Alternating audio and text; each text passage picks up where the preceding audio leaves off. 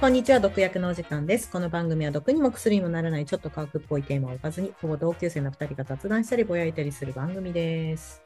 はい。じゃあ、今週の近況、私から行く？はい、どうぞ。近況というか、なんかこの間さ、えっと、娘が誕生日だったんですけど、実は。それで、うちの母がね、うございます。うちの母があ来てくれたんですよ。うん地元から。で、その時にさ、その時に、ちょっとあなたこれ忘れてる、忘れてたわよって言って、大きい茶封筒渡されて、うんうんうん。ああ、え、何茶封筒と思ってさ、開けてみたらね、私の中学時代の黒歴史渡されるっていう。は？悠々白書のクラマの下敷きです、これ。画面に現物が映されております、今。すごくない？これ。うわー、クラマとヨーコが。そう、私のこれバラ、これ。もう鼻血が出そうになったよね。もうしまっといてよ みたいな。なんでそれだけ持ってきたんお母さん。あ、それと、なんだっけ、あのね、悠々白書のうんポストカード。はあ、はあはあはあ、いや、あったけど、そいや、いらないからとか思って、部屋に置いといてよみたいな。でもあなた忘れてると思ってるとか言って、忘れてない、忘れてないみたいな。は あね、実家に帰るとこういう、ね、母親というものはそういうことをするなっていう、そういううん。そ、そうか。恥ずかしいな。下敷きとか、懐かしいな。下敷きって。懐かしいでしょ？うん。はい、じゃあ、近況。はいはい。じゃあ、えっと、俺の番ね。えーっとね、日本の至るところに最近、はいバンダイナムコがガチャガチャのデパートだったっけなっていうのをいろんなところに作ってんのよ。うんまあ都心部とかが多いんだけど、はいはいはいへーいろんなところにあって、うんで、俺普段池袋で髪切ってるのね。あ、そう、へえ。うん。で、池袋にのサンシャインの中にもできたらしいいや、から、袋ありそうだね。うん。行ってきたっすよ。お髪切ったついでに。はいはい。うん。ガチャガチャのデパートというぐらいだからすげえ量のガチャあんだろうなと思って、うんうんうんまあ行ってきたっすよ。うんで、まあ確かにいっぱいあって、で、手に入れたガチャで引いたお気に入りのやつがありまして、こういったものなんですけど、はいはいはい。あ、かわいい。骸骨？うん、これね、博物シリーズ、博物館の展示と同じように、あの骨格標本をね、うん。あのデザインしたものうん。ちゃんと自立するんだけど、うん。えっ、とまあ、俺の大好きなホモ・サピエンスの骨格標本えですね。で、色がすごくリアルうん、そうだね。ちゃんとこう、あの、展示。博物館展示みたいな感じで、こう、人、学名、ホモ・サピエンス、分布、一部地域を除く全世界とかね、え、まあ、すごい。そんなことが書いてあったりして、って言ってディスプレイできる。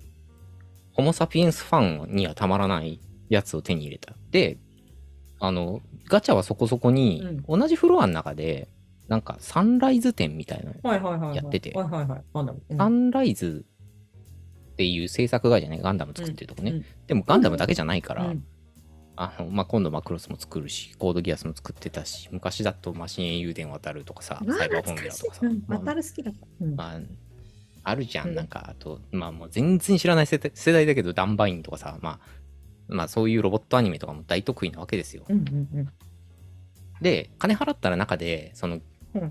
懐かしグッズとか原画展示とか見れるんだけど、うん。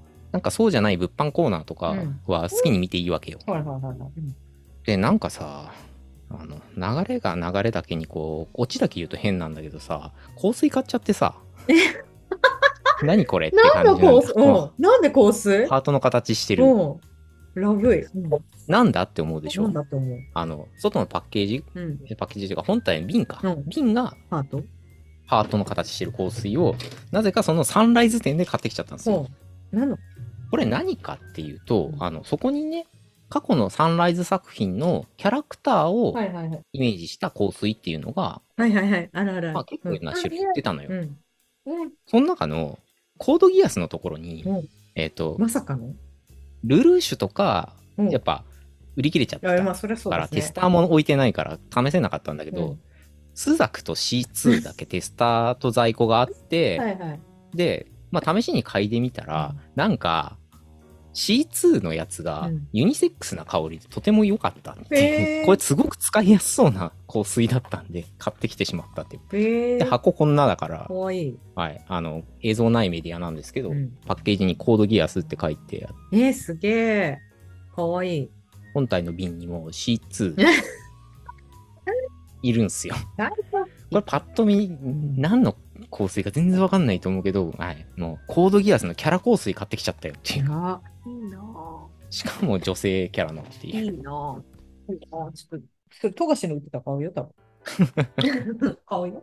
これなんかね、女性ものみたいな、いかにもみたいな感じもしないんだよね。えー今度後でつけてきて、もしくはこう、これに。そうだね。うん、あ、まあテスターかなんかにシュッてやってもいいし、なんかまあわかるようにはしていくよ。なかなか。キリッとした香りうん。なんだよね。やっぱ死なない魔女だからかな。あ、まあ確かにね。彼女ね。まあそんなことがあったよ。最近やったガチャ、私もじゃあ1個だけお。綺麗なジャイ出た 綺麗なジャイアンって、フィギュアですごいプレミアついてるやつじゃん。なジャイアンでガチャにあるんだ。す。そうなの、私、言えばよかった。藤子不二雄はあのワールドに行ったんですけど、あの川崎の方にある。で、そこでガチャがあった。で、出てきたら、まあ、藤子不二雄の話はまた今度は別でするけど、でも綺麗なジャイアン。ちょっと面白いでしょ。うん。あ、娘ちゃんに綺麗なジャイアン取られたあ。の今、目の前に置いといたら、娘はすごい最初怖がってた。でも今は頭こ もう、う、もう慣れちゃって慣れるこ、こいつは自分より弱いと思ったんだわかったね。はい。じゃあ、本編行きましょう。な。はい。本編いきますか。うんはい。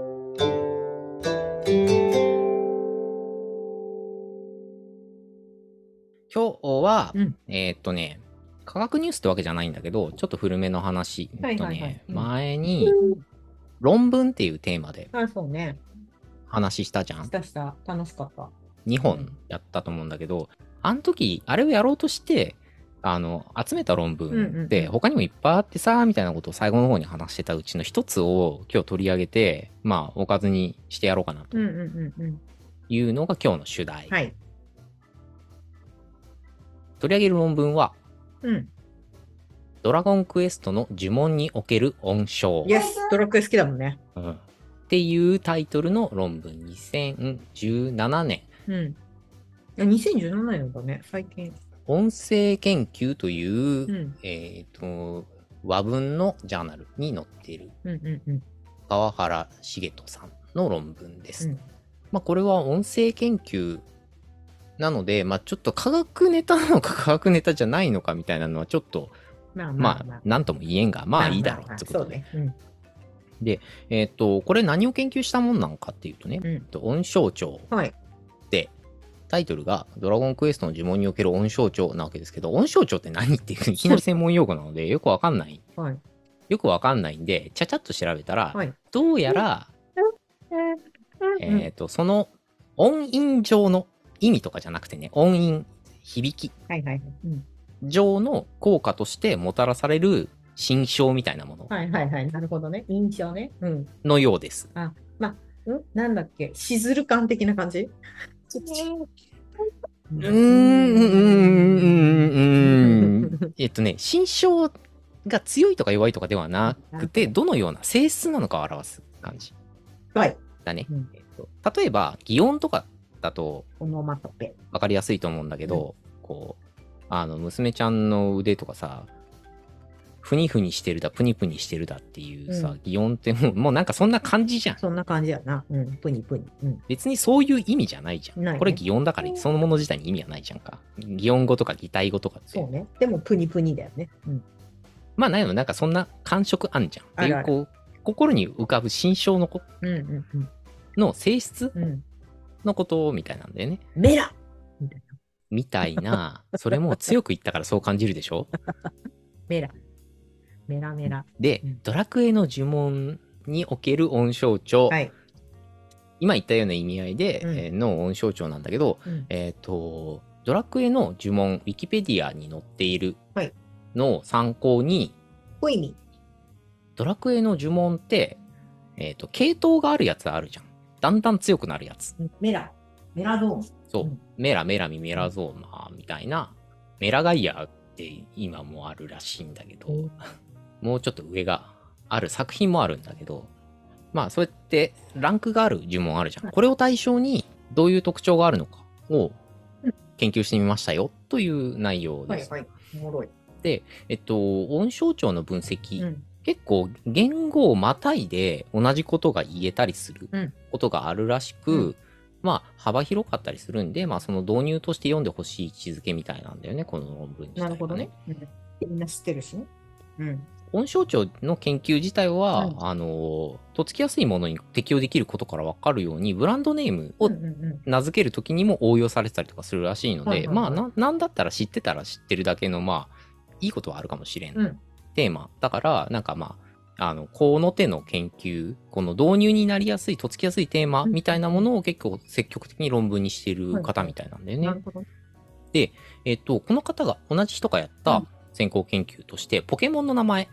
うん700体以上のポケモンの名前を体系的に研究してみると、名前の中の濁音の数と名前の網羅数、網羅数っていうのは網羅っていう単位があるのね。えっと、まあ、拍みたいなもんだね。はいはいはいその言語の体系の中で、えーっと、だから日本語と英語で同じ網羅は使えないんだけど、うんその、その言語のな中のルール上の拍みたいなものはいが網羅。カタカナなんだけど、うん網羅。で、この網羅数がどれだけあるか。濁音の数と網羅数がどれだけあるかを、えー分析してみたところ、えーポケモンの個体のうん大きさとか重さ、強さ、進化レベルと、はい。濁音の数も正相関するし、えっ、と、網羅数も正相関する。はい正の相関をする。うんつまり、強いやつほど濁音多いし、強いやつほど名前が長えと。ああ。で、まあ、ポケモンでこういうことが実際分かったので、ドラクエの呪文でも同じことをしてみたというのが、まあ、今回の研究ですな。結果、ドラクエでも同じことが再現されました。ギガディン。うん、そう、電音系とかも強くなればなるほど。だからこうやって段階がある呪文だけを取り上げてるんだけどね。なるほど段階がない、レベルがないやつは取り上げてないんだけど、例えば、え取り上げてないのだと、えっ、と、インパスとかさ、ラリホー。ラリホーは段階ある。ラリホー、ラリホーマーとかあるから。あラリホーマー。ラリホーマーある。うんあと、パルプンテとかっていうのには段階がないよね、とか。そうね、パルプンって。あと、トだから1段階なものは、ルーラ。ルーラ、ルーラは段階には入れないもんね。バシルーラっていう呪文があるけど、まあ、用途が全然違うから、ウィキペディ列には入れてないね。うんまあ、みたいな感じ。段階がないものは除外してる。はいはい。段階の中で、えーと強いとされているものがはっきりしているので、段階が上がれば上がるほど濁点が多くなり、うんかつ、網羅数が多い。まあ、ニアリーイコール名前が投げうんになりますよ。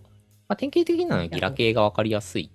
ギラあギラ系が分かりやすいかなっていう感じだね。えっ、と、まあ、ギラ、ベギラマ、ベギラゴンみたいな感じなんだけど、えっ、と、ジョーカーズ2だとギラグレイドが追加される。まあ、濁点多いっすな。逆転多いね。うん。で、えっ、と、音の特徴としてこのようなうん。結果があったから、逆算して名付け。名付けの際に、うん。日本語の語感としては濁点は強さを表す。力強さを表す。はいはいはい。なるほどね。っていうことが先行研究で知られてるんだって。うん。はい。それはなんでかっていう推論なんだけど、どういう風に言われてるかっていうと、濁音は低い周波数帯を持つから、そのもの自体が大きい、うんうんうん。力強いっていうイメージとつながっていると理解されてるそうなんだね。この業界で。確かに確かに。うんうんうん。まあ、そのような、えー、と理論的背景で濁音が多いっていうのは日本語の語感では力強さを表す。なので、結構先行研究から紡がれる理論と一致する結果が出てますよ。ヒアリーとかはやっぱ回復系だもんね。そうね。うーんと、まあ、これはあくまで、えっ、と、攻撃系。攻撃でも回復でも何でもいい。段階が上、あるものか。ラただのランクとの相関を見てる。なるほどね。ランクがあれば何でもいいしな、るほど、なるほど。うん。ランクが高ければ濁点が多くなる。全部じゃない。よ。あれ、統計かけちゃってるんで。ゃないよね。そうだね。うん統計的に優位に濁点が増えるし、モーラスも増えるっていう増える。まあ確かにそうかも。うー感じ。ドラクエの呪文でもポケモンの名前で分かったことが再現されたよっていうことみたい。なんですね。で、この同じ人じゃないんだけど、ちょっとなんかこれだけだと味気ねえから、うん。追加で調べたらなんかさ、はい FF で同じことをやりたかった人？これをまさに今お話しした河原さんの論文を先行研究として FF でも同じことをやりたやりたかった人がいたみたいで、うんえっ、と、ポスター発表。ポスター発表だからこれ論文うん。じゃないんだけど、学会発表ってこれポスター発表と行動発表と講演とかって区分があるじゃない？そのうちのポスターが。えっ、と、ネット上で見つかりまして、えっ、と、い FF でも同じ傾向があるかっていうのを、ちょっと別の著者の方なんだけど、えっ、と、うん。熊谷さんという方の発表、ポスターなので論文ほどの情報量はないんだが、ポスター見る限り、FF でもおおむね同じことが言えて、先行研究の問題点はそれぞれ濁音の数と網羅数を見ているんだけど、これが相乗効果を。持つ必要があるのか、そうじゃないのかっていうのがよく分かってなかった。はいはいはい。うん。FF でやってみたら、確かに同じように濁音が多くなるみたいな、強くなればなるほど濁音が多くなるとかあったんだけど、うんうんうん。相乗効果を持つ必要性は必ずしもないってことが分かりましたっていうポスターを見っけた。はいはいはい。なるほど。うん。まあ、みたいな話。こういう音の響き？意味は置いとくよ。うんあの、意味はまた別のところが入ってくるし、うん。うん。なんでこんな名前つけたんだろうね、みたいな感じ。ではなくて。うん。うんそもそもね、もともと存在する日本語や英語をもじってたりするものも当然あるから、うん。それは意味の世界に入ってきちゃうんだけど、単純に聞こえの部分、音韻的な意味合いではこんな研究がされてるよというはいや。読んでみたので、はいそんなお話。はいや。ファイラ。ファイガ。そうそうそうそう。FF だとそんな感じ。サンダ、サンダラ、サンダが。三段活用と思ってた、いつも。あの、なんだっけ、古典と同じってすごい思ってた。ファイヤー、ファイヤー。あの、なんだっけ。ホイミ、ベホイミ、ベホマズも本当に三段活用っぽいよね、古典の。あ、これね、回復についてはベホマが間にいるから、ベホマってあそっか1体を全回復するのうん、ね。そうね、ホイミ。これ例外臭いっていうことは言っそうなの？出た。例外臭いっていうのは、あの、別に、統計かけてるだけだから、これ全体の傾向であって、すべてが当てはまるとは言ってないあ、まあね、ことは前提で、えっと、ちょっと。ホイミ系は、ちょっと例例外ルートをたどってる感じはあるようだよ。ええ面白い。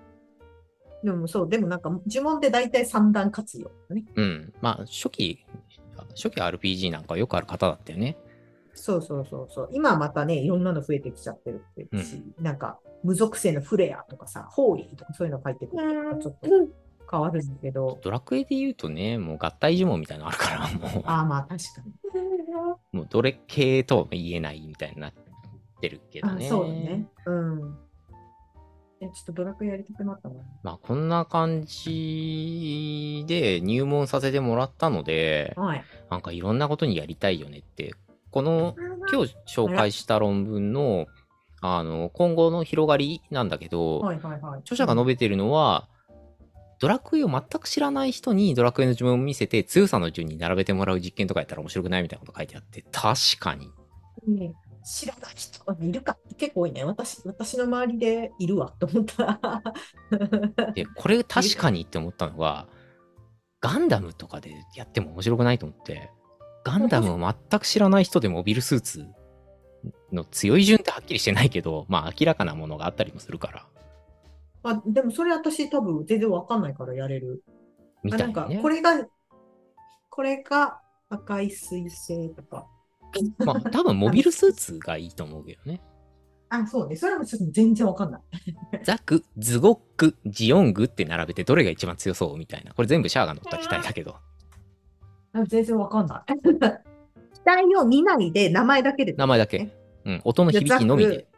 あ、そうか。で、そういう特徴が、なんかねモビルスーツの名前。まあだから系譜のあるものとか、強弱関係がある程度取れそうなものって結構いろいろこれで遊べるよなと思って。確かに、そのシャアとかアムロとか、人名、うん、人名はちょっとどうだろう。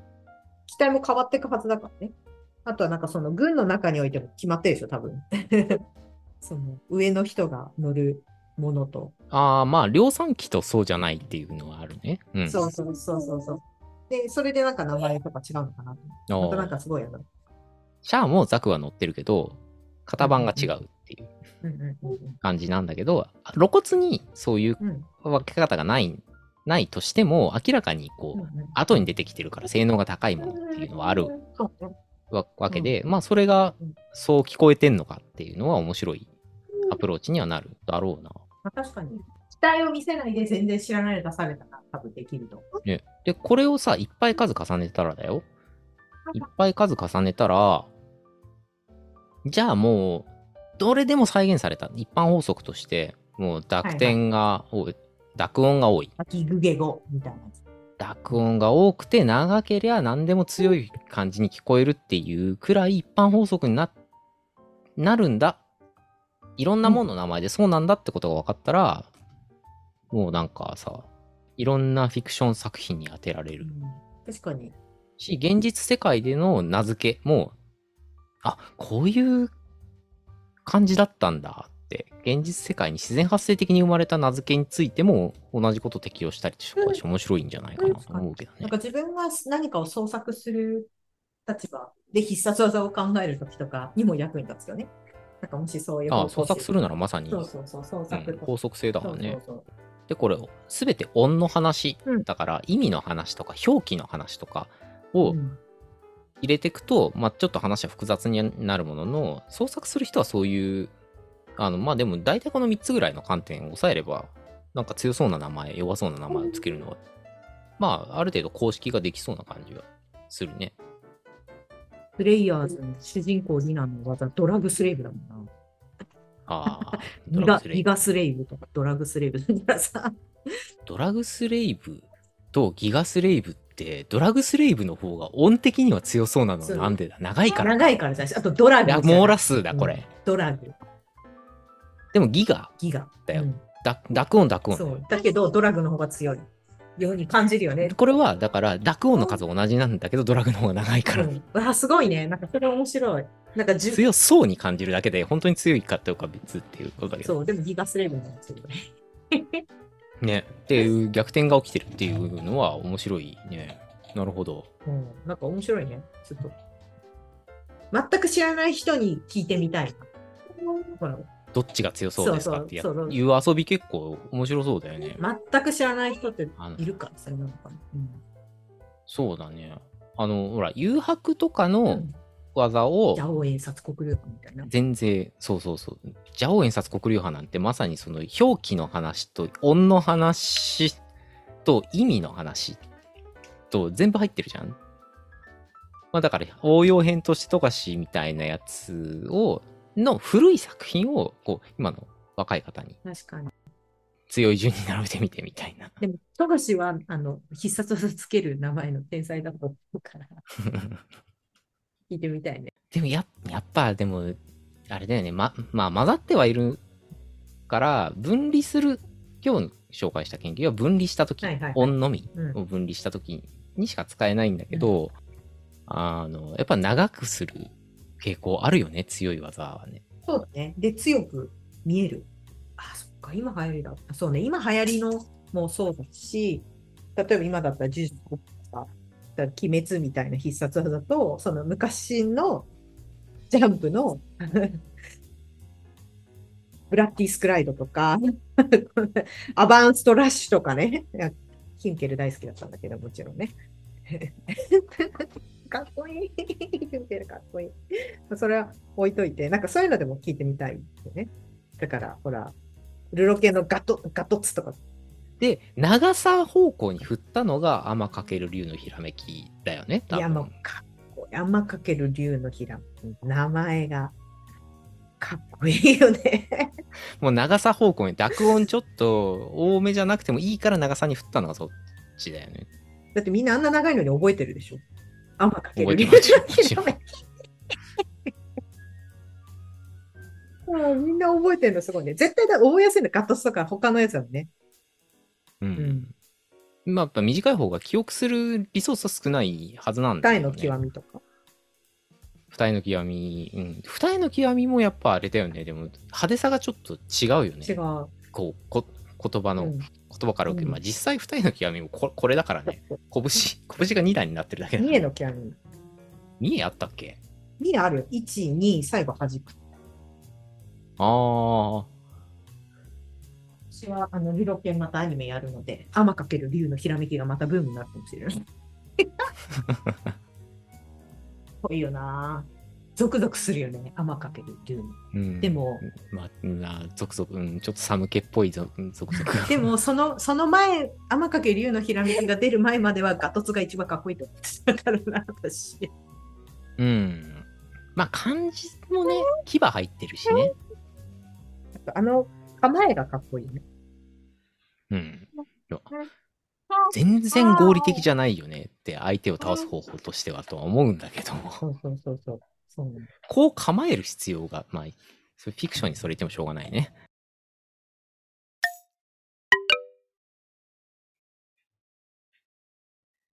これ、まあみんなに聞いてみたい音だけでこんな 盛り上がった。えっと、ちなみに、類似の研究って結構あるみたいうんうんうんうん。で、あの、濁音と漏らす、まあ、長さうん。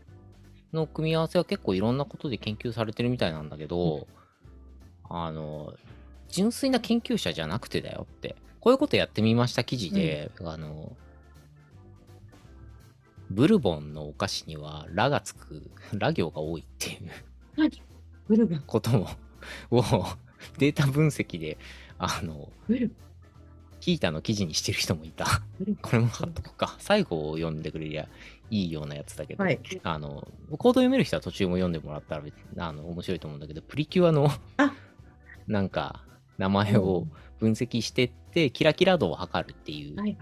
ことをしてみたんだけど、ラ、ラがつくとちょっとキラキラしやすいみたいな。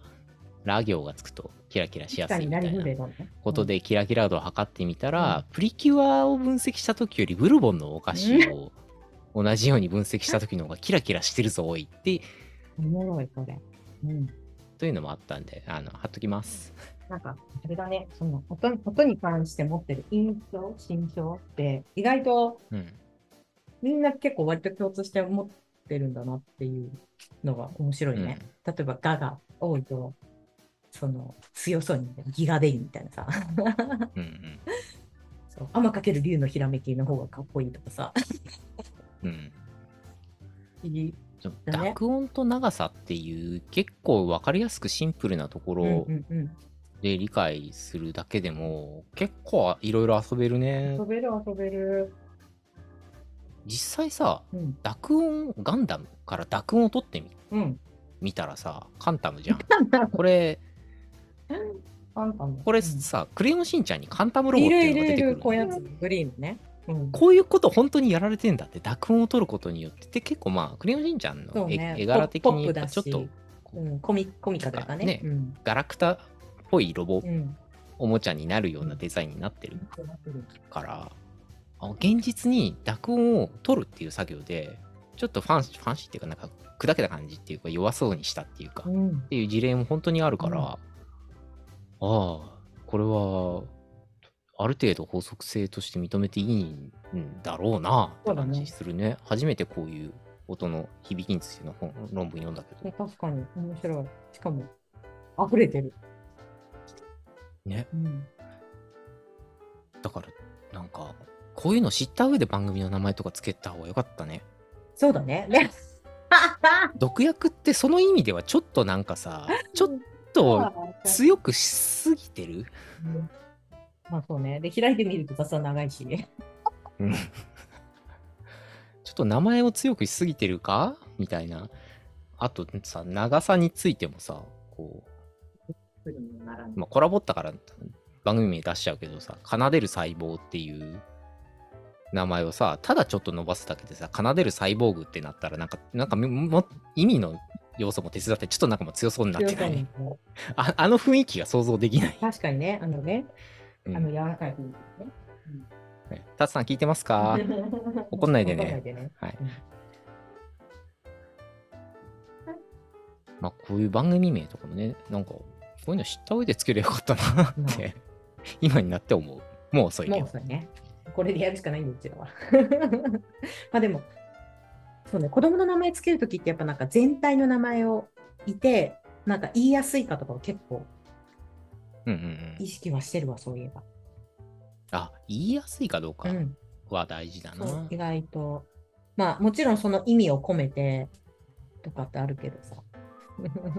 でも、うんまあ、うちのおばあちゃんの兄弟なんて7人、8人兄弟とかで、下の方のおじさんとか、五郎六郎になっててさ、三四郎五郎六郎ってなってて、私笑っちゃってさ、その、そのおじさんにお会いしたことあるのよ、ちなみに。うんうん。大おじさん。でも六郎、あ、五郎さんで六郎さん、へーって言って、笑っちゃったから、すいません。昔の名前。えまあ、うんそこまでね、名前に対してそこまでこ分かりゃいいみたいになってたから。う、うん、記号だからねっていう。そうそうそうそう。